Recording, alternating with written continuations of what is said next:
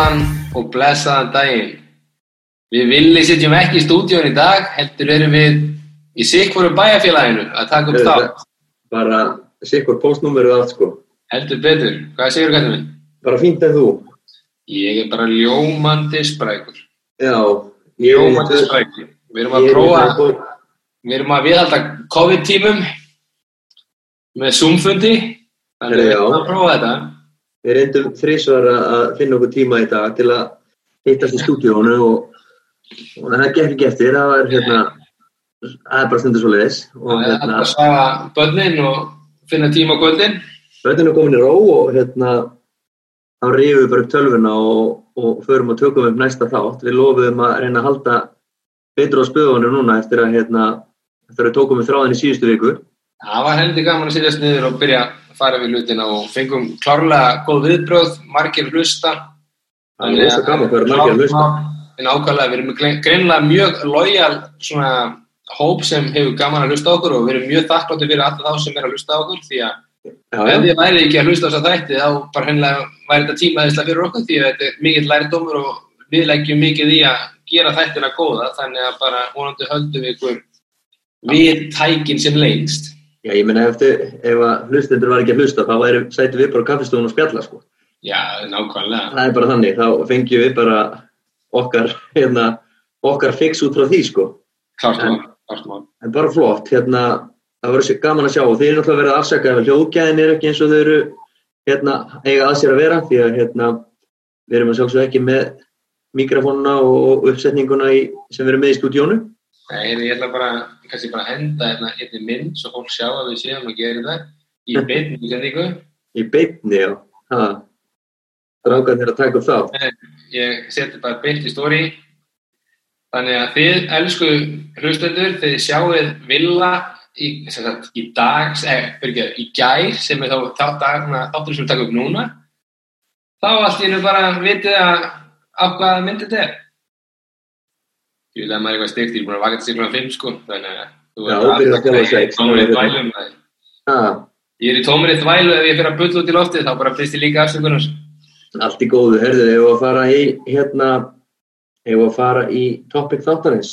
Já, endilega. Og það er alveg klárlega eitthvað sem þarf að taka sem sagt meiri umræð um því að það er ímislegt sem kemur á internetið sem kannski bara meikar ekki sens og ég orðað það þannig. Og okkar hugmynd var svolítið því að við viljum svolítið kannski expósa það lélega og íta undir og mæla með frekaði góða hvað skal hafa í huga. Já, það er svo auðvelt að gera sig sko sínilegan á samfélagsmiðlum eða kannt á samfélagsmiðluna. En það kannski hérna segir ekkit endilega allt um það sem þú ert að bjóða upp á. Og við tökum fram að við erum náttúrulega bæði að tala um bara hérna á erlendri grundu því að margir sækja sér náttúrulega hérna þekkingu á erlenda grundu hjá erlendum þjálfurum og, og einhverju, fræ, einhverju fræði fólki þar sem að er kannski stort á samfélagsmiðlum og svo eru náttúrulega íslenskir reikningar líka eða samfélagsmiðlar sem að er, er þjálfar og aðri sem er að bjóða upp einhver ákveðna þjónustu og, og margir mjög mjög góðir og, en aðri bara því miður ekki góðir. Ég verði að viðkynna það, ég er nú ekki sérstakur í þessum samfélagsmiðlum en, en hérna, það reynir nú kannski að bæta sig. Já, já, það er alltaf pláss fyrir bætinga þar, sama hér. Ætla reyna að hafa ákveðna rútínu hjá mér hvernig ég setja á netið eitthvað efni og passa að hafa ákveði svona uh, gæðakontról þegar kemur að til dæmis bara æfingavali og svona sem að, og bara vídeo sem maður er að velja og það var smá einhverja hugmyndafræða bak við það. Já, það er Uh, einmitt, hvað segir þú? það er einmitt punktarnir sem að, þú veist, við, við notum Instagram svolítið mikið sem bara þann samfélagsmiðl sem að við erum að vitna í kannski mest. Já, já, við meira bara sagt að þessi þáttur í dag fjallar alveg 95% bara um Instagram posta því að Já, maður sjálfur horfir reglulega á vídeo og ef maður sér eitthvað sniðut þá er bara að vista maður hjá sér í banka sinn og já, já. svo ofta tíðin líka fær maður eitthvað sem maður langar hreinlega bara að skalla vegginn þegar maður er búin að horfa á blessið vídeo já, já. Og er sem það gaman. ég er við okkar, maður var alltaf bara kortir frá því að fara að fara að skalla vegg þegar hann byrjaði Já, kanadísku snillingur Já, já, og svo erum við náttúrulega of gamlið fyrir TikTok þannig að við erum ekki að fara að vitna neitt í þann miðin. ég skil ekki eins og þann miður Nei, þetta er náttúrulega bara við krakkana, einhver dans. Ég þetta er fyrsta skipti sem mér líður eins og Captain Murdoch í hérna Lethal Weapons ég hugsa I'm too old for this shit Gamli góði. Þetta er bara, ég geti þetta kjæft að ekki. Nei, nei, en Ég held að það eru öruglega einhverjir hlustundur að núti sem klárlega er í leita í þetta sem ég er að segja já, já, svo eru aðri sem rista hausin yfir okkur. Já, gömlu skarfa Já, þetta er svona, við erum að nálgast færtugt. Ekki segja þetta Nei, nei, en ok, heyrðu, ef við byrja á, við ætlum að fara yfir svona lélegt Instagram og hva, hvað byrja að varast og, og við erum með hérna nokkra punta sem við ætlum að tala hans í kringum.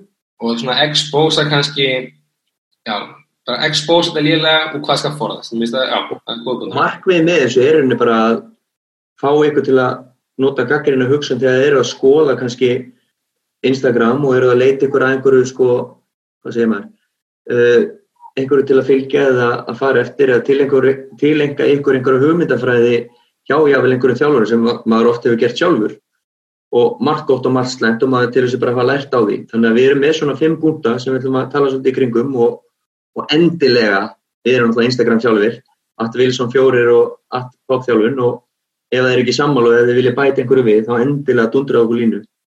alveg, klart var, klart var en fyrsti punktur sem við ætlum að taka fyrir er að þegar einhver er að posta vídeo til dæmis bara eitt stökk eða ein kóræfing eða einhvað að ef þetta er bara ein æfing inni þú ert ekki að sína kannski heldamyndin á æfingunni heldur bara eitthvað eitt æfing útskýra ekkert hvað í gangi þú veist, ef þú ert alveg þjálfari þá oft á tíðum tekur þið smá tíma og útskýra fyrir fólki hvaða hugmynd er á bakvið pælinguna sem er í myndbandinu því að það geta allir posta vídjóum en þú vilt stundum fá kannski að vita af hverju og hvað er í gangi já, og það er kannski fínt að taka það fram að þetta á kannski ekki alveg við um stórið. Nei, það er hægt skori, þá myndir þú drepa fólk sko. Já, einmitt, en þú veist, stórið er náttúrulega bara stutt, stutt svona snaps af, af því sem er að gerast og yfirleitt fylgir því náttúrulega engin útskýring, ekki nema þú takir næstu stóri á eftir og útskýrir í einhverju langlöku og við erum, þó, við erum þó að tala um Instagrami sjálft eða við erum að posta annarkort mynd eða, eða, eða þetta er kannski líka, ef ég tala um engar útskýringa, útskýringa þá er þetta aðalega um vídeo sem er að sína einhverja æfingu og þú ert að reyna að gefa fólkinu insýn á hvað þú ert að gera. Já, Það þýðir ekki að að posta einhverju bara mynd, þá þetta skiptir einhver máli. Þetta snýst meira en það að ert að að kenna fólki eitthvað en bara posta einhverju vídeo til að sína einhverja töff æfingu. já, ok, Það er nummið tvö, já, um, léleg gæði liftum sem eru basically of þung og við köllum þetta alltaf ego-liftu fyrir kameruna ekkoliftunar, já, og jafnvel ekkert endilega bara liftur, þetta er bara, bara svona ego-hopp og allt það. Þetta snýst ekki lengur, um gæði, þetta snýst bara meira um eitthvað show-off fyrir frá myndavælina. Já, og við, e, svo við tökum bara gamla góða dæmið um box jumps. Já, þegar verið er að keira nýn upp að eyrum og, og, og, og, og sína fram á hann gríðarlega mjadmælilega sem að einstaklingurinn býr yfir sem að hefur rauninni ekkert enga tengingu við bókstjum þess að við þekkjum og kennum. nei, og Þannig að það er gott dæmi og getur valla hoppað upp á bekkin, sko. Bara mennilega bekk. þannig að bókstjum snýst ekki um mjadmælilega, það snýst um hopp og lendingatækni og, og hversu mikið kraft hún er að mynda. En- Og sama líka hvort sem það er hip thrust eða deadlift, þú veist, ekki posta bara einhverjum, þetta er gaman að sína hvað ert sterkur og allt það, en ef þú getur ekki klárað liftuna eða með skelfilegt form, þá, þú veist, það er engin, það er bara verið að gera mér í skada heldur en gott með því.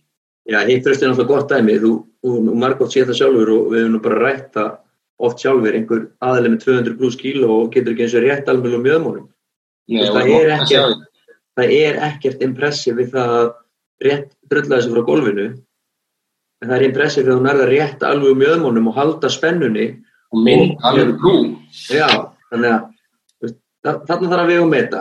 Er, sko, það geta allir lift þessu 5-10 cm frá gólfinu, en það er bara léleg lifta. og Nákvæmlega. þetta er eina af þessum ego-liftum sem við erum að tala um. Eiginlega kannski úr því við erum ekki með neitt myndband til að sína, sína þá er hérna oft gott að taka hitfresti sem dæmi. Já, svo finnst mér líka bara annað dæmi, því ég sagði deadlift á hann. Auðvitað er gaman að taka og sína hvað maður er sterkur og auðvitað getur formið farið í klessu, en ég ætla kannski ekki að taka þá æfingu fyrir. Ég ætla frekar að taka clean fyrir, power clean, bara, bara vennileg clean. Þegar fólk er með allt og þungt og það bara verður einhver skelfiði líkast það ekkert triple extension og það verður bara eitthvað þjösna þingdin um þetta. Endar sem eitthvað reverse bicep curl front squat stað eitthvað, við sko ég meina?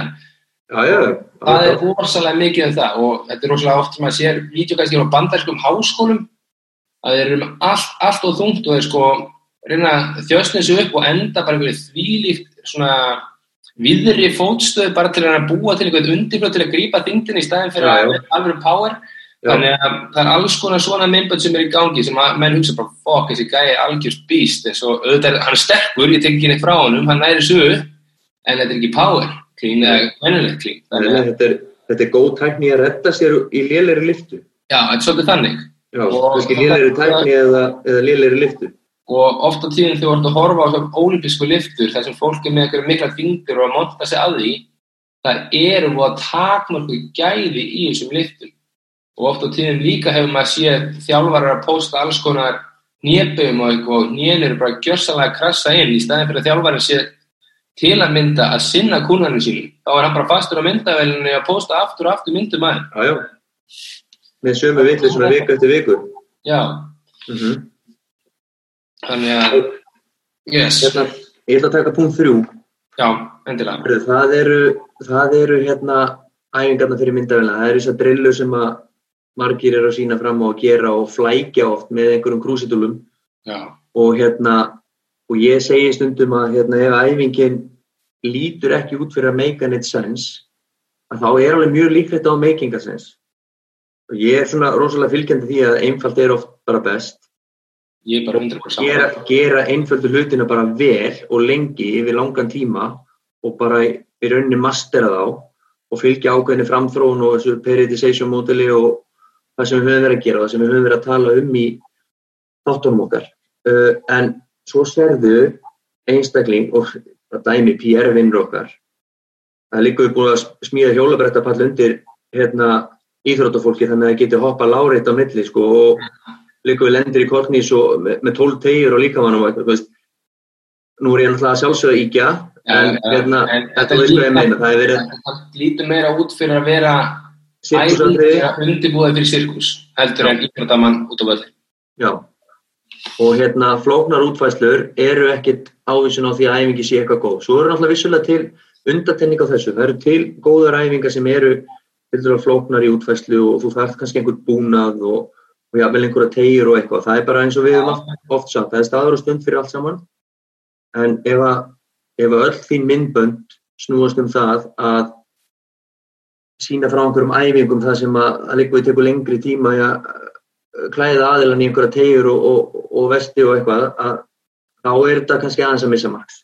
Eitt og eitt kannski allt í lagi, þú veist, einhver fyllir eða bara að prófa sér áfram og eitthvað svoleiðis en ef að prógrami snúast um þetta þá getur bóka það að það er ekki ávísun og langvarandi árakur. Nei, og svo oft á tíðin sem maður líka einna, fyrst að við erum komin í þetta fancy drillur, allar þessi allir þessi dance move í gegnum snerpustigan bara einhvern veginn svona menna undirbúið sér næst í fyrir B5 bara allan daginn, sko.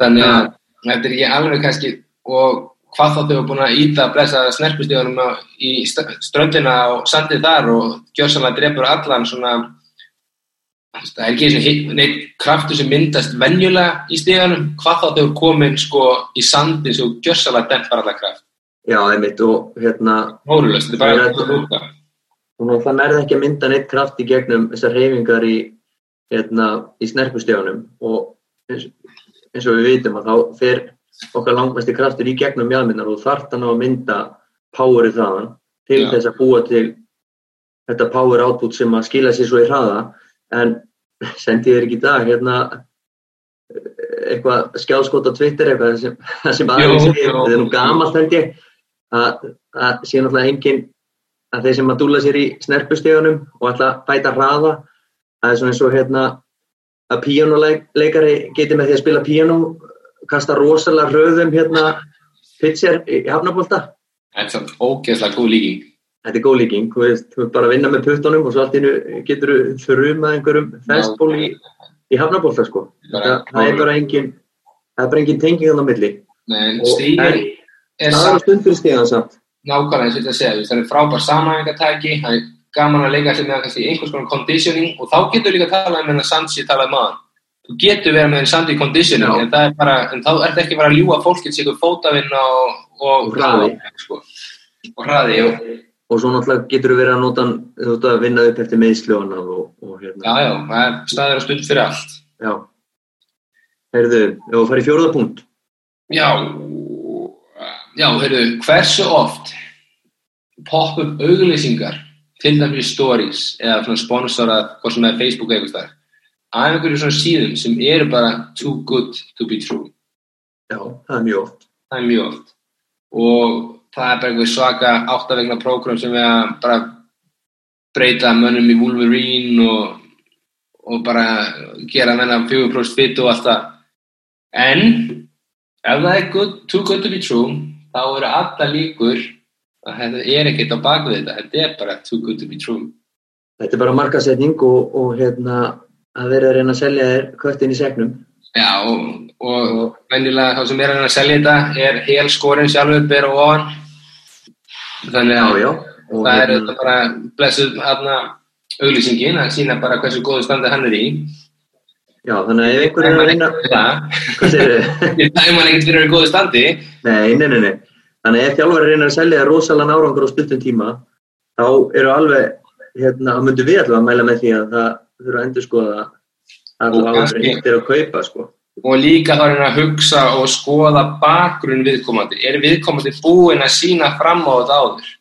Er hann búinn að ná árangri með sínu fólki er þessi einstaklingur búinn að þjálfa lengi? Veist, hversu mikla reynslu hefur hann í þessu? Hvað getur hann virkilega hvernig getur hann virkilega bakkað upp að sem hann er að segja? Mm -hmm. og það er bara því miður ekki þannig að það sé bara einhver magic pill fyrir öllu. Þannig að það tekur bara, bara góðan tíma að byggja upp góðan grunn og byggja allt vel upp. Þannig að ef einhver er að lofa einhverju svakalögum árangri á sex vikum þá er þetta eins og segir þetta er eiginlega Þannig að já, hendum okkur í punkt nummer 5 yes, so, og það er í rauninni bara sko yfirskriftin á þeim punkti er bara ekki dæma innihaldi frá kápunni. Það getur virkað í báðar áttir. Og það sem við erum að tala um með það er að hérna, það er ekki sama sem merki milli fjölda fylgjenda og gæði í þjálfun. Og þó að þjálfari komi vel fyrir bara eh, bæði í myndböndum og hérna, kunni fullt af hugtökum og gerir flott vídeo þá þýðir ekkert endilega sími fræðin á reynu eða, eða, eða djúb hugsandi í þjálfun. Það eru rosalega margir þjálfarar á Instagram og þetta er náttúrulega við sérstaklega við um, erlenda þjálfara sem eru kannski með hundruð þúsund og ef ekki miljónir fylgjenda sko. Já, að þeir eru kannski mun betri að vinna myndefni og, og betri markasetningu heldur en þeir eru í rauninni að þjálfa íþróttafólki og jafnvel er bara með heilt bara lið á teik þessi gæjar eru bara kameran svo eru bara markasetningateimi og videogæjar og allur pakkin sem fylgir já, já, til að mynda, en reyndar er þú sér bara Atheline X, hann er reyndar má eiga það, hann er oft með mjög gott efni. Já, en hann er samt gæji sem er bara lifir á þessum í 7 miljónum en hann er sem fáið sem virkilega mega sens þegar kemur að dæma bókinu frá kápunni þegar svona kemur að stórum fylgjandihóp já, ég er alltaf mikið að hverju dótið hann úti sem bara meikar ekki sens En hann er þetta bara með fólk í fullri vinnu með sér í þessu svo það getur gefið út. Ég held að gefa út þátt tvísvar í viku frekar þrísvar. Það er bara vikan fyrir production fyrir hvert þátt. já, þetta er rosalega ekki vinna á bakvið þetta Klárt mál. Þú sér bara og líka bara að hafa yfir sín yfir hvað er búin að gefa út. Jú, jú, oft kemur kannski eitthvað endurtekningar en þá jafnvel er hann búin að uppfæra ákveðna hugmyndafræði. Þannig að hann heldur sér á tónum sjálfur. Þannig ég ætla klárlega að mæla með honum fyrir ykkur sem kannski vilja stúdera professional efni og gott efni þegar þú veist að það er eitthvað gott á bakvið innihaldið. hann er mjög, já, hann er mjög gott dæmi um það að hérna, um menn sem að bara hafa ná virkilega langt og mastera bara algjörlega það sem hann er að gera Já, og það er engin, ég held að sé engin í þessum bransa sem kemst með tætnara sem hann er með hælana sko, því að hann er hann er alveg magnaður í þessu sko já, klárt nú, klárt nú. Og hérna- það líka bara 1% eða eitthvað. Alltaf fyrir ofan. Það er að- eitthvað svindháttið árið maður, hefur eitthvað? Já, akkurat, svo hérna kannski fínt að loka þessum fymta punkti á einum einu öðru og í sambandi við fylgjendur og annað að það eru rosalega margir búin að kaupa sér fylgjendur. Já, það er þetta góða punktum. Já. það er eitt að kaupa sér fylgjendur og svo annað sem til dæmis margir bara sponsora sem eru að gera. Og ég hef oft gert það, ég er að auðlýsa mína þjónustu en ég hef til dæmis aldrei keipt með fylgjendur. En maður sér samt alltaf í gegnum þetta. Já, það er, þú er það bara á lækum eða þú ert með, með 20.000 fylgjendur Já, og þú ert með 10 eða 15 læk á myndina þennar þá ertu búin að kaupa þig fylgjendur því að Já. sko, ég man ekki langt sem ég las þetta en, en mér sko lækin sem þú átt að fá á að skila meðaltali svona cirka 10% eða sem sagt af heildar fjöldanum sem Já. er að fylgja þér þannig að með 20.000 fylgjendur þá ætti það að vera að skila þér einhverjum þú veist hvað, 2000, 2000 lækum og einhverju svoleiði sko já, það er oft, já, þetta er svona um 10% já. Já. Að það er með gott efni, þá að vera um 10%. Að fylgjendum, bara tí, þú sér hverju horfa, bara views, og það er 10% af þennan viewinu, það er gott efni. Til dæmis mann ég eftir einu dæmi, það var íslensku rappari, hann þarna var alltaf komið 300.000 fylgjendur. Og Já. ég fór inn á síðan að því, hvað svaka dæmi er í gangi hérna? En það voru 1200 búin að horfa á vídjóðum hans og það var svo búin að horfa mest af öllum myndunum, þannig að maður sá bara í gegnum þetta, já, já, það er ekki Já. að kaupa sér fylgjendur hægri vinstri hérna. sko. Já, það er hægt að sjá í gegnum þetta.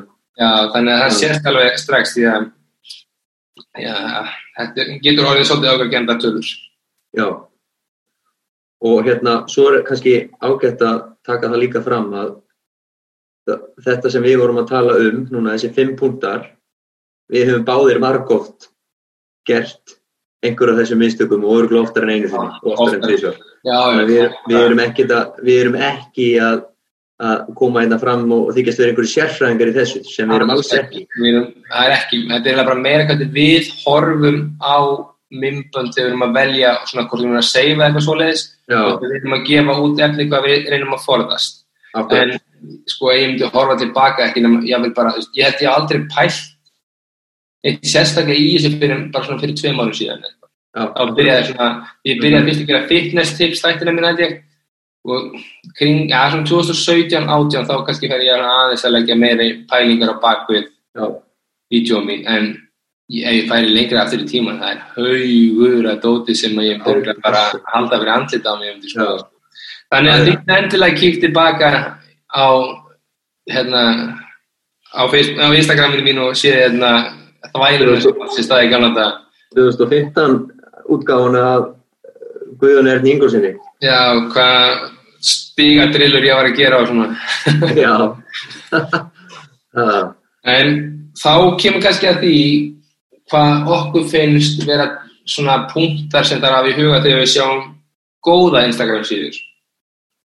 Og það sem við byrjum þann voru engar útskýringar en mér finnst oft gott og það síður sem ég fylgji mjög mikið gefa oft góða útskýringar og bara svona pælingar á bak við það sem eru að gera. Og kannski þarna er oft gaman að sjá einhverja æfingu og maður hugsa, betur, já, make þetta sens og maður fyrir að skoða þetta og svo fyrir maður að lesa textan og þá geta það að bakka þetta upp út frá svona uh, biomechanics eða þarna, bara anatómi það finnst mér oft svona vera svona light bulb eða svona ljósapöru moment fyrir mig því ég sé ákveðna hluti þannig að er Klákvála, þetta hefur, mér finnst oft skipta máli, sérstaklega ef svona æfingu sem tekjast fætinum eða eitthvað svoleiðis þá þarf að vera svona smá útskýring af hverju þetta á sér stað. já, og það er líka, þú veist, það er ekki bara upplýs- upplýsingar sem koma við þau myndbönd sem er á þeirri síðu, þessar upplýsingar byggja upp ákveðið traust, gagvar þeim sem byrti myndbandið, Ákvæmlega. leitar kannski, þú ferði verið því að leita meira efni frá þessum einstaklingi.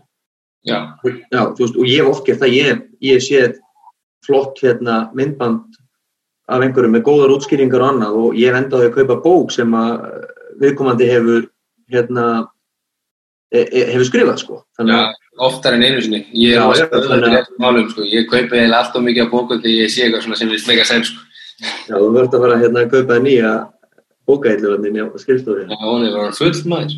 já, en já, þú veist, þetta er og ef einhver er að selja eitthvað þá ef þú byggir upp trausti í gegnum þessi mynda því við eigum svo miklum tíma á þessu miðli ef þú byggir upp ákveð mikið traust það er meiri möguleikar að sá aðili leggja á sig að fara af Instagram reikningmiðinum yfir á kannski meira með erlenda reikninga á Amazon eða eitthvað og kaupi bókina þina eða Já, eða já, kaupi tólveikna æfingakerfið þitt eða eitthvað svoleiði sko.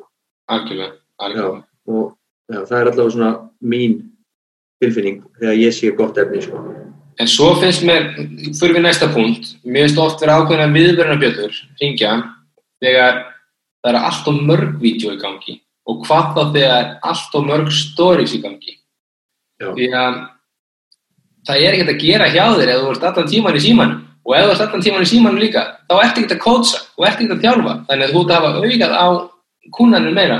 Já. Þetta kemur það fyrir og tekur upp síman og tekur upp eitthvað vídeo og kíkir aðeins síðan, en En það er ekki mjög faglegt og ég skal alveg viðkjanna, ég bausta sjálf á mig stundum og orðst að grípa síman og fatta ég, fokk, hvað er ég að gera til það aðstæðlega hjá maður, sko. já, Legga það bara til hliðar, sko, en svo voru það að taka náttúrulega hérna, fara smá til hliða líka að mörg af þessum myndböndum eru fyrirfram ákveðin já, já, algjörlega. þau eru ekki, ekki tekin upp bara þú veist, í einhverju, í einhverju sessjóni hjá kuna eða eitthvað endil alltaf stundum ekki. eru þau bara, bara spontant, búm Já, Uh, en stundum er bara, þú veist, búið að ákveða það er búið að fara yfir, við ætlum að gera þetta, þetta þetta ég ætla að segja þetta þetta þetta og svo bara er það tekið upp og svo er kannski efnið unnið áður en það sett inn. Þannig að það er rauninni ekki hægt að setja þau myndbönd undir sama hatt sko. Nei, nei, en ofta er ég skila bæði story, því ég, er að reka sjálfur eigi game, þannig að stories er alveg markasetning, klátt mál, já, og mér finnst ekki að því að taka upp regla en ekki bara vera kannski með þrjú, fjögur, fimm vídeo á sama einstaklingum á kortir, sko. Þannig að- ekki bara, Þannig að þú, allt er gott í hófi, það má alveg ég taka eitt, tvö myndskotur í einu eitt, tvö myndskot, þú veist setja yfir daginn en ekki bara vera í símanum allan daginn að taka upp vídeo. já, Eða hvað þá vera að skoða sjálfur Instagram allan daginn. við hefum nú, við hefum nú hérna við hefum nú alveg séð nokkra hokna sitjandi þjálfara í símanum sko, það er nú kannski tíminn okkar í Nóri Líka Já, já, ég geti bjöður aukanum. já, einmitt, þá sá maður nú nokkru sinnum hvernig á ekki að þjálfa þannig að Já, það var, það var alveg átakalega vinnubröðstundum Já, alveg oft sko. sem að vitna af. Ef að fara í punkt þrjú, Já, herðu, það er hérna að forðast að taka hæg myndbönd, slow motion myndbönd. Ekki nema að veri sig að vísa í einhvers konar smáatriði í kannski, tökum bara sem dæmi, lendingi, hoppi eða, eða eitthvað svoleið sem verið er að fara að tala um eða sína fram á. og líka þá kannski bara byrja bara vídeo strax og hoppið er framkvæmt og svo fram að lendingu. Ekki undibúningin á hoppinu eða þegar búið er hoppið. Þú veist, hafið svolítið svona bara niður njörfa hvað þeir að sína og líka bara, þú veist, af hverju þeir sína. Þú veist, slow motion hopp, jú, þú fara að hoppa kannski upp og tróða í körfu, það má alveg vera í slow-mo, sko, það er drullu nett. En þú ert að bara, bara hoppa, bara kassahoppa eða eitthvað í slow motion, en þú tekur samt vídeoðið þegar einstaklingunum er að labba kassanum og stígur niður að kassanum, þú veist, út í sleppti. mhm. Og talað um það, þú setti einn tvö slow motion vídeo í gæðir. Sem þú? Já, já, það Það var er eitthvað eftir öðru og heldur flott lendingin á Kára, ég sá það í áskof. Hún hérna, það var nú kannski út af því að ég var bara átt að með því að það var slow motion takki á símanum hjá mér sko. Já, Ég er ekki, ég er ekki það, það sjóðar í þessu. En talandi um slow-mo, ég tók upp slow motion dag því ég var að, sína innum hjá mér að hvernig hann getur myndað triple extension í langstökki úr stagger stance stöðu með teip. Já, og vorum að taka upp triple extension nema ég tók þetta upp sem sagt bara á síman, bara kameruna í slow-mo og svo ætla ég að færa það inn í þetta coach's eye, hefur notað það? Já, já, og nema það, þú verður bara að taka upp í coach's eye svo þú getur notað slow-mo vídeoið þar. Þú, það. þú getur ekki notað slow-mo vídeo í slow-mo þannig að það bara skemmtist allt hjá mér. Bara svona smá side story í dag með akkurat. Það En, veist, það, það er til dæmis, þú ert að taka coach's eye, greina, já, þá getur þú náttúrulega verið að nota motion. Þú ert nú kannski ekki endilega að deila greiningunum á... nei, nei, Já. en, þú, það er eitthvað ekkert af því svo sem Nei, ef það fylgir útskilning og, og eitthvað það sem kannski tölum á- kemur að öðrum punkt á eftir Já. Uh, Guðan, það er að taka fjóða punkt. Já, við ætlum að taka hérna, við töluðum áðan um stundum líta æfingar út bara fyrir make sense. en en á sama tíma getur líka frumleiki alveg verið mjög góður og ef þú sérstaklega hugsar út í það sem viðkomandi er að gera með gagninu hugsun, af hverju hann aðeins bara eins og fórum að tala um áðan þannig og hlutinni make sense út frá gagninu hugsun þá er þetta hrikalega gaman og ofta að sjá nýjar æmingar sem maður getur tekið inn í æmingaprógrammu sín. Ég hef oft beist með þér fullt af pælingum og, og sömulegis hefur þú deitt með mér hinn og þessu sem hafa klárlega verið eitthvað nýja æfinga fyrir mann en meika klár, klárlega sens. Mm Þannig að veist, frumleiki á klárlega, er klárlega góður á meðan að meika sens. Já, það er Bara að hugsa út í sagt, frumleikan út frá. Já. mjög góð punktur. Mm. Og fymti punkturinn, hann er þá kannski einmitt það sem ég var aðeins komin inn á hann og það er hérna leiðréttingar Já. á stöðum og tækni eða bara ef vel báður og, hérna, og þá kemur aftur, þá komum við aftur að því að það er hægt að nota slow motion tæknina en hérna þá segjum við það bara enn og aftur að það þarf að fylgja því einhver útskýring en það ekki? Klármál.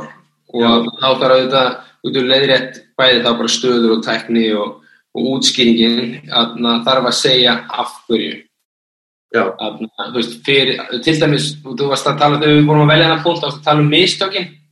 Já, og til dæmis getur við tekið alveg vídeo af mistökum og bara skrifar í textan og útskýrir af hverju þetta sýnir sem mistök.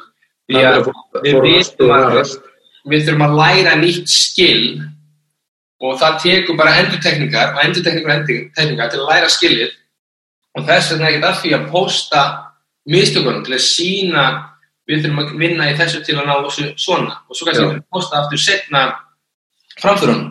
En svo kannski þú póstar alltaf mistökum og útskýrir þau ekki viku eftir viku sömu mistökin í sömu æfingunum þá, þá vekur það spurningu ertu í rauninni, ertu eitthvað að kótsa æfingun, ertu eitthvað að leiðrétta þann sem er að gera æfingun kannski er þetta sami aðli viku eftir viku að gera sömu mistökin. Klart mál. og hérna það þarf að fylgja því einhver þess að vera kannski gaman að taka í byrjun myndband af einhverju mistökum. Hérna er þessi aðli, það myndar ekki triple extension hérna í þessari æfingu við erum að vinna með þetta og þetta og þetta og þetta ætlum við að bæta á næstu vikum. Svo sínum við kannski bætinguna eftir þrjára fjóra vikum eða, Já, já, og meira sér, þú getur meira sér næst í, sko, og það er gaman að segja, ef þú ert að tala um þarna fyrstu, þarna æfinguna, ég hef stundum tekið bara sprett í byrjun æfingar, svo bara hægt og róla að kjúu við svona ákveðin atrið, við tókum aftur í lokin, það er ótrúlega gaman, stundum að sjá bara á einum degi hvað getur breytt, sko. já, já, bara, bara rétt, aðeins að kótsa smá leiðrétting, kviknar á töðakjörn og fleira þegar líður á. Það er, það er ímislega sem hægt er að flýta svona- Samhæfingin kemur bara öll inn, því að samhæfingin, þú veist, hún skiptur öllum mála að kemur hraða, já, já, þannig að, Þannig að við erum sammála um þessa púnta og, og rættum það vel hérna fyrir þáttinn. Klálega, en Hérna- svo ekki ágætt að fara svo hérna bara í nokkra einstaklingar sem er góðir á Instagram allan sem við fylgjum. Já, Varst þú ekki hérna með eitthvað góðan til að byrja með? sko ég, byr, ég, sko ég er náttúrulega hjálpa svo mikið í körubólta og svo mikið í körubóltanur þetta. Ég, ég tengi svolítið við PJF Performance. Já, Það er hérna, það er hérna styrtaþjálfari bandaríkjafum sem að hérna er að þjálfa mikið NBA-leikmunum og, uh, og er að koma með rosalega mikið efni sem hann útskýrir vel, bæði myndböndum og, og, og ég vil tala inn á myndböndum þó hann sé ekki sjálfur í mynd og er að útskýra og hann er ro rosalega vel að sér í svona biomechanic, hreyfifræði og, og, hérna force velocity profíl og, fleira sem hann svona sýnir, sýnir fram á að skýli sér í bættum afkvöstum hjá hans íþrótafólki. Þannig ég hef rosalega gaman að fylgjast með honum og það er bara eftir að segja ekkert rosalega langt síðan ég hérna uppgötaði hann, eða uppgötaði hann síðan ég hérna fór að fylgja honum. Það er kannski uh, hvað, eitt og hálft eitt og hálft, tvö ár sko. já, Hann er með, hvað, einhver, yfir 500.000 fylgjendur ei, vá. og hérna og hann er greinilega með markastíma bakvið sig Já, já, og hérna, hann er með alls konar sponsa og, og fleira og það fyrir mikil vinna í þessi myndbönd hjá honum já. og Það skilur fyrir, það öll máli líka ef þú ætlar að ná svona stórum hóp og þú verður Já. að skila efninu vel til þeirra. og ofta á tíðum er þetta þú veist, í Insta TV þannig að þetta er oft löng myndbönd með í rauninni bara ekkert frábriðin YouTube myndböndum í lengd eða þú geta náttúrulega verið endalist löng en, en þú veist, þú kannski fá 5-6 mínútna löng vídeo með rosalega djúpum pælingum. Algjörlega, nú alveg geta gert svo sem líka bara næst í sér hluta á en um Insta-TV, bara hugsa ekki svona út í það. Já, en það er, það er líka Það eitt, er sko. bara annar kapli fyrir sig. En, en þessi gæi er líka, hérna, hann er fyrirvændi körbáttleikmaður sjálfur, Já, spila, spila á háu leveli þá til að meittist, en þjálfaði sig upp í að verða með yfir 40 tómu stökkkraft. Já, og hérna, og hann selur hérna, selur prógram sem heitir World Code sem er stökkrafsprógram sem að hérna, hann búin að móka svo leiðis út. Og virðist skila miklum árafi, ég er ekki kynnt með prógrami sjálfur en, en hérna, ég þarf kannski að fara að dýfa mér í það. Já, og hérna, þannig að, já, hann, hann er flottur sko, hann er svona practice what you preach, hann, hann gerir alla þessar hluti sjálfur sem hann er að segja og lýsa og útskýra. Ok, ok. Kontúmi nummer tvö, Hefði ég kom með það með einn þægilega, Joe Therapy. já, Það er, hann er með 1,3 miljóni fylgjendur og fylgjenda og hann er nefnilega með mikið af mobility og tegjaæfingum sem hendar öllum skiptir saman hvað þú ert að gera, hvort þú er íþróttamæður, hvort þú er en almenni borgari, hvort þú er bara the gym rat og ert eitthvað stífur og, og að þú þarft að tegja eða ert með eitthvað triggerbúta sem er læsta, þá getur þú er næstu sko alla líkur á því að þú getur fundið einhvað efni sem hjálpa þér við að auka liðleika eða losum einhverja, einhverja stífleika. Og þessi er gæði er nýbúin að gefa bók sem heitir Better Stretching. já, Og erst þú með næsta? Herðu, já, maður sjá. Uh, nei, ég er ekki með næsta sko. Já, heyrðu, ég reyndi bara að fá, sorry, ég var með, ég var með, með þetta hérna sko, veitu. Með einsta opið. Uh, ég er, kom þú með næsta, ég er að finna hérna. Ok, ég ætla að, ég er svo mikið fótanördi. Já, að ég er mjög, ég ætla að segja tvo hérna varði það. Það er Gate Happens og hérna, The Gate Guys. já, Og þetta eru klárlega go-to gæðar þegar þú ert að fá bara gó, gott efni varandi fótinn. Þeir útskýra mjög vel allt sem er í gangi hjá þeim. Ég verði þetta bara inn á uh, Instagramið þeirra til að sjá Já. fjölda fylgjenda. Gate Happens er til þess með 80.400 hérna, fylgjendur já, og þeir eru með alveg hauga góð efni sem tengist fætinu, fótastöðu og öllu sem tengist því. Og svo eru þetta Gate Guys, þeir eru reyndar talsvægt minni en þeir eru mjög, með mjög gott efni. Þeir eru Ok. með 2622 fylgjendur, þeir eru bara rétt svo meir en ég með sér bara. Ha. já, einmitt. En þeir eru með mjög gott efni líka og ég hef fengið fullt af flottum pælingum frá þeim varandi fótinn því að eins og ég segi, mér finnst fóturinn alltaf skipta meira og meira máli og ég sé alltaf mikið að sífælt meira í þjálfun íþróttafólks og þess vegna leita ég mjög mikið í og hef stútir að sérstaklega senast árið mjög mikið að sem tengist fætinum og Já. þessi gæjar hafa svona poppað upp á reytarinn hjá mér senast árið. Já, Þú með eitthvað núna? já, Tilbúið? hörðu, ég er með reikning sem að er ekki hérna, ekki rosalega stór og hann er heldur ekki, sem sagt, ég sko hann alltaf bara út af því að þú veist, maður er búin að, það er ekkert rosalega mikið á útskýringum með vídjóin, myndböndin sína oft svo mikið hjá þeim. Þessi, hérna, þessi reikningur heitir Sprint Factory ok. og þeir aðalega bara út af því að þeir byrta svo rosalega mikið af, af efni sko til til að nýr reikningur, það eru 4400 followers fylgjendur og þeir eru að þetta er svona mikið tengt svona biomechanics í sprettlöpu og annað og, og, og það er rosalega mikið af ég bara keppnum í sprettlöpi, ég er rosalega gaman að fylgjast með því og svo fór alls konar æfingar og hopp frá öðrum íþróttamölu. Þeir eru að vera að setja svolítið í stóri líka sem að er mjög skemmtilegt að fylgjast með. Heyrðu, Ég skal bara auðvitað, ég var ekki að fylgja þeim þannig að þeir eru búin að fá nýja fylgjenda núna. Já, En Þannig að þeir eru- eru- ég er ofta að reposta sem myndböndum og öðru frá einmitt þessu íþróttafólki, þessum frægu til dæmis frjálsíþróttaköpum, 100 metra eða sprettleikurum, langstökkurum og, og fleira og þá færðu svolítið svona uh, nasa þefin af því sem þeir eru að vinna í. Já, gaman að því. Gaman að. Herðu, kannastu J.B. Morin, fransk professorinn? Já, ég kannast við hann. Hann er með Instagram síðu og það er sem sagt, hann hefur aukið gegnum tíðina svona að posta aðeins inn vídjóm en hann posta líka reglulega inn alls konar rannsóknum. Já, þetta er maðurinn sem upprunlega kendi mér Force Velocity Profiling. Já, já, hann kom að kynnti það fyrir mér, orðið það þannig. Að ég er mikill aðdándi hans og mér finnst margt mjög gott á síðunni hans. Hann er með 3805 fylgjendur.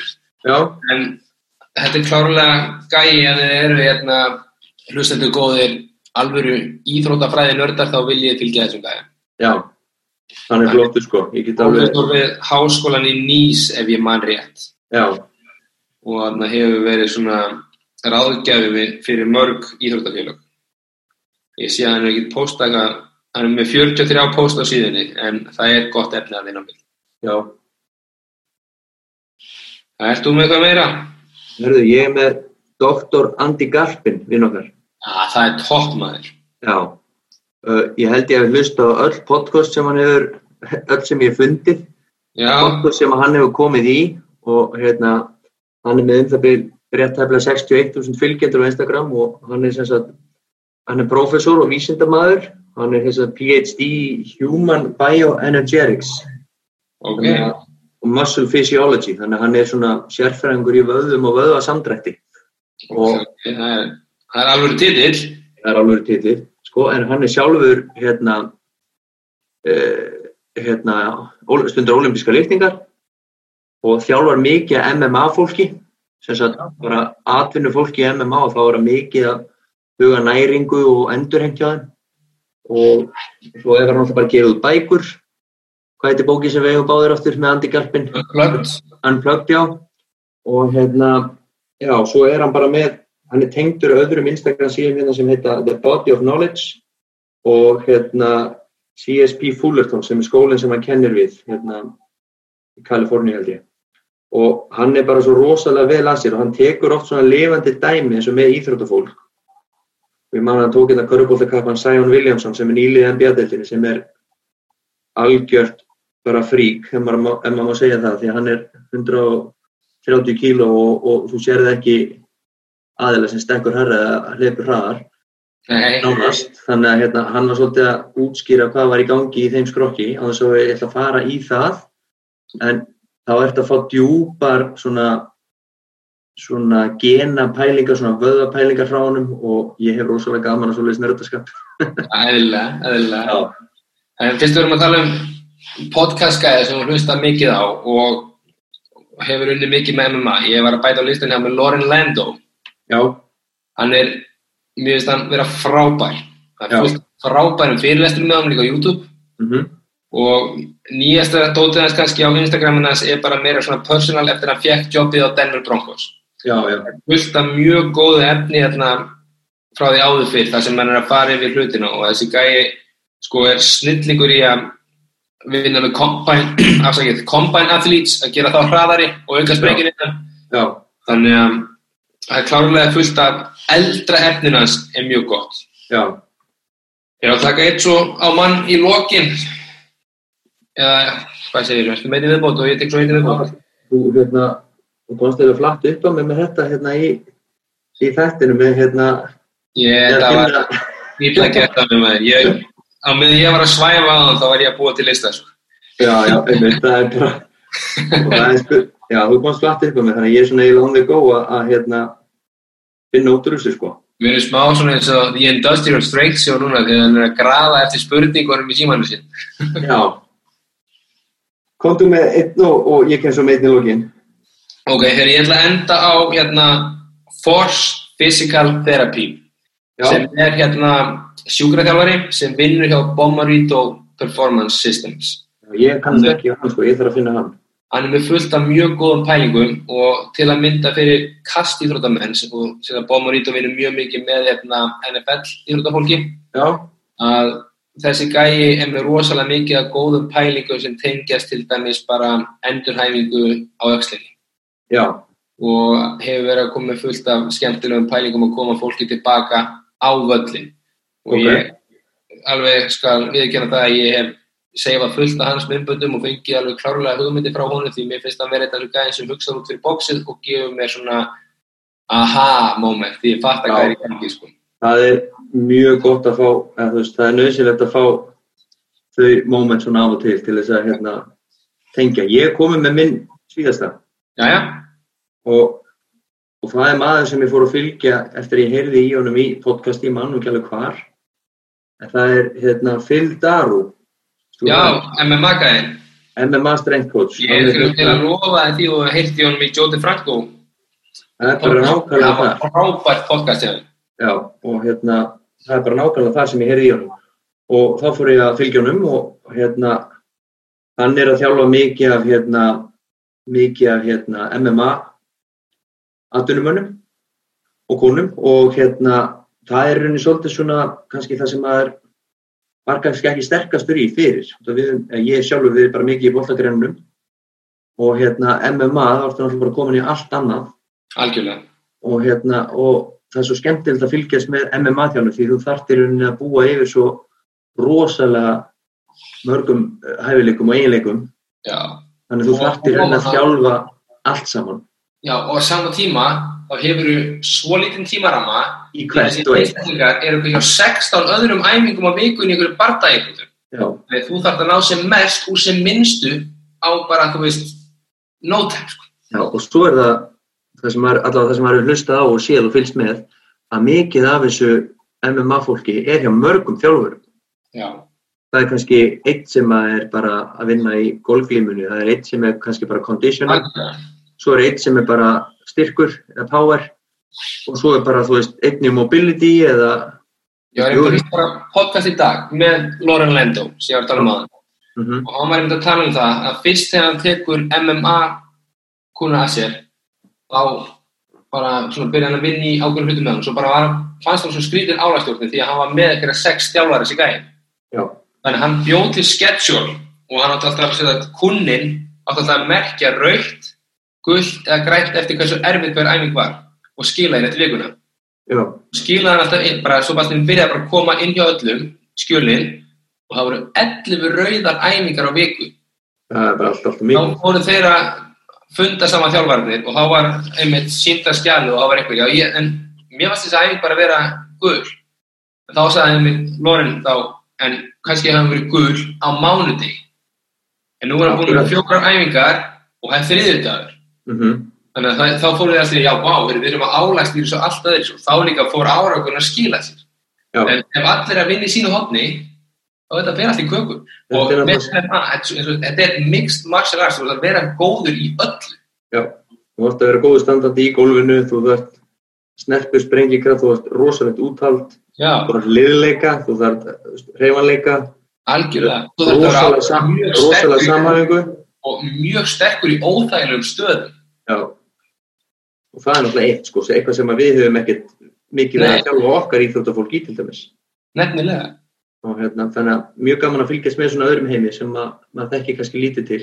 Já, kynna sér aðferðir og, og svona sem maður getur kannski notað á einhvern hátt í sína eigin þjálfun. Algjörlega. því að hérna, já, en þetta er góða punktur að það með álagstjórnuna því að það er, það er rosalega erfitt að stýra álagi þegar það er eitt eins og við, við erum kannski við þurfum báðir að svara til aðalþjálfara í okkar íþróttakarein Já, en eh, þegar nokkur aðalar eru kannski með styrtaþjálfara annar stað líka er að leita eitthvað annað þá er svo rosalega erfitt að hafa yfirsýnuna já. Og þá er líka er samt eða meira hlutverk þess þjálfara að aðlast álægi klúpsins. Og það er eitthvað Já, já. sem með ekki gleyma eins og bara þegar ég fæ kuna frá öðru liðum þá þarf ég heyra í mínu manni, mínu, við, mínu viðskiptavinn hvernig hún líður og ég mæli það alltaf til að sjá rettinessið mm og sjá að vita hvernig álægi búið í vikunni og svo bara þurfa að stýra út frá því. Því að mitt verkefni er að skila íþjóttamannum ferskari inn í vikuna heldur að það kemur til. Já, Ekki einmitt. að sitja á pure off-seasoni, þegar ég er ekkert í gangi, þá má ég kera viðkomandi í kaf. En annars er hlutverki bara að skila að mér ferskari íþróttumanni þegar hann kemur, wow, góða loka ára, það ekki? Ég held það bara. Ertu með eitthvað meira? Ertu, ertu ekki að fara í háttun? Ertu ekki að mæta sex í? Heyrðu, Nei, ég fæði svo út á morgun. Já, það. Já, til sjö. Alveg til sjö. alveg til sjö. Þannig að Já. ég er búin að vera vakandi síðan fimm í morgun og ég er bara komið bara, ég er um brain dead. Já, þú ert bara að með galsa, ég sé það í augunum að þér. Já, ég er alveg búin á því. Nú erum við út með hundin. Og nú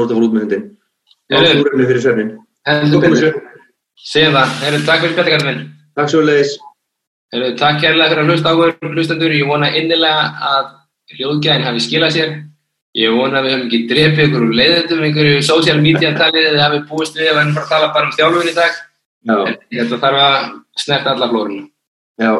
Takk fyrir okkur. Takk, takk. Sjáumst. Bless.